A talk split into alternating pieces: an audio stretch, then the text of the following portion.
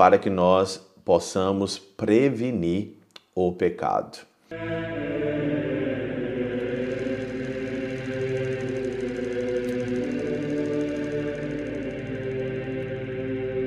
Pai do Filho e do Espírito Santo. Amém. Olá, meus queridos amigos, meus queridos irmãos. Nos encontramos mais uma vez aqui no nosso Teoses.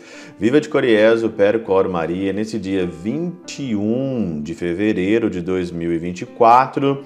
Hoje é dia de Pedro Damião e nós vamos então pedir a intercessão dele neste dia, nesse tempo da quaresma, para nossa conversão aqui nesta quarta-feira. O evangelho de hoje é de Lucas, no capítulo 11, versículos de 29 a 32.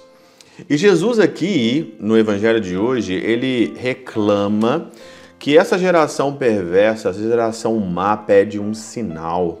E nenhum outro sinal será dado a não ser o sinal do Filho do Homem, e ele vai então aqui citando o profeta Jonas, ele cita aqui então Salomão, e depois então ele dá um exemplo aqui no final do evangelho dizendo: os ninivitas levantar-se-ão no juízo contra essa geração e condená-la-ão, porque fizeram penitências com a pregação de Jonas. Entretanto, aqui quem está quem é maior do que Jonas. Fizeram penitência.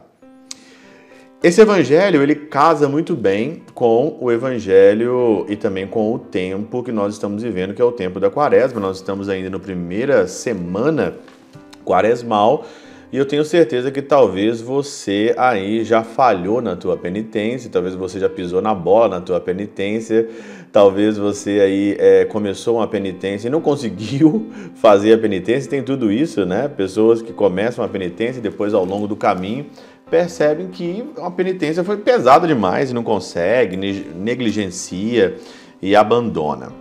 E aí então, Santo Ambrósio, a respeito dessa penitência, ele faz aqui uma reflexão. Em sentido místico, a igreja consiste de duas coisas: ou em não saber pecar, o que tem a ver com a rainha do sul, porque o evangelho de hoje fala que a rainha do sul levantar-se-á no dia do juízo contra os homens dessa geração e condená-los-á, porque veio da extremidade da terra ouvir a sabedoria de Salomão. E aí Jesus fala: aqui está alguém que é maior do que Salomão.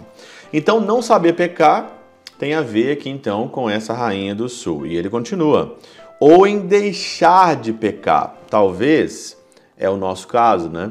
Talvez é o meu caso, também é o, é o seu caso, deixar de pecar. O que tem a ver com os ninivitas penitentes. Nós somos comparados nesse evangelho aos ninivitas penitentes. A penitência, afinal, apaga o pecado. A penitência apaga o pecado. Fazer penitência apaga o teu pecado. Por isso que você está deixando de comer alguma coisa, por isso que você está é, rezando mais. Porque para pagar esse nosso pecado, a sab e a sabedoria se previne dele. A sabedoria dessa rainha se previne dos pecados. E uma das coisas que nós aqui vacilamos muito é na prevenção do pecado. São Felipe Neri dizia que alguns pecados só se vence fugindo dele. Você só consegue é, vencer alguns pecados fugindo. E hoje, na linguagem moderna, tem os gatilhos que nos levam a pecar. E os gatilhos estão principalmente nas nossas emoções. Tem dia que você está triste, tem dia que você está é, alegre, tem dia que você está chateado, tem dia que aconteceu alguma coisa no seu trabalho, tem dia que você é, está com a baixa autoestima, de fato, e isso nos leva, isso dá gatilhos para as coisas erradas. Por quê? Porque você tem que extravasar, você tem que buscar algum tipo de prazer. E esse prazer aqui que nós buscamos quando nossas emoções estão totalmente desreguladas, quando nós passamos talvez alguma frustração, quando nós estamos entediados, quando nós não temos nada para fazer, quando você está vazio, quando você está desanimado, principalmente, aí então vem os pecados. E principalmente aqui na internet. Porque o tédio a co coisas que acontecem no nosso emocional, a gente logo descarrega no celular. Logo a gente descarrega no prazer, logo a gente descarrega na dopamina. E nem sempre toda dopamina é bom para o seu cérebro, é bom para você, e aí então vem todos os pecados: o comer demais, beber demais, pornografia, né? olhar coisas que não deve, falar mal dos outros, e aí vem uma lista de pecados.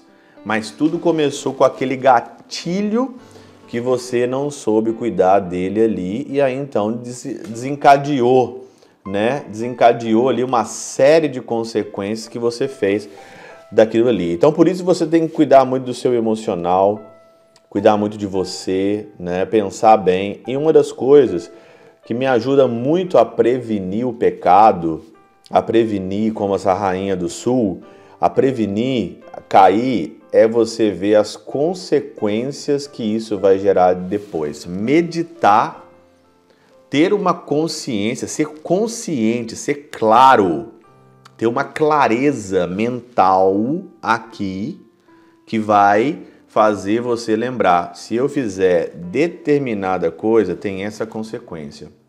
Isso daqui é uma lei natural. As pessoas hoje elas não pensam nas consequências dos seus atos principalmente nos pecados contra o sexto mandamento, os pecados do ventre baixo, né? que a gente é, vê coisas demais, dopamina na cabeça, tudo que dá um pico demais de dopamina, tudo que dá um pico demais de prazer, vai ter uma baixa.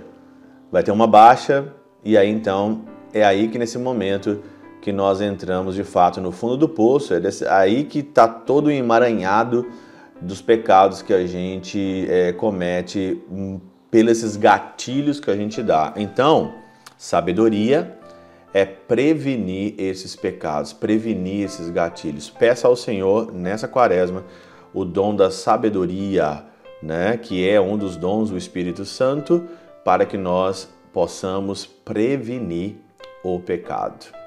Pela intercessão de São Chabel de Mangluf, São Padre Pio de Peltrautina e Santa Teresinha do Menino Jesus e o doce coração de Maria, Deus Todo-Poderoso vos abençoe. Pai, Filho e Espírito Santo, Deus sobre vós e convosco permaneça para sempre. Amém.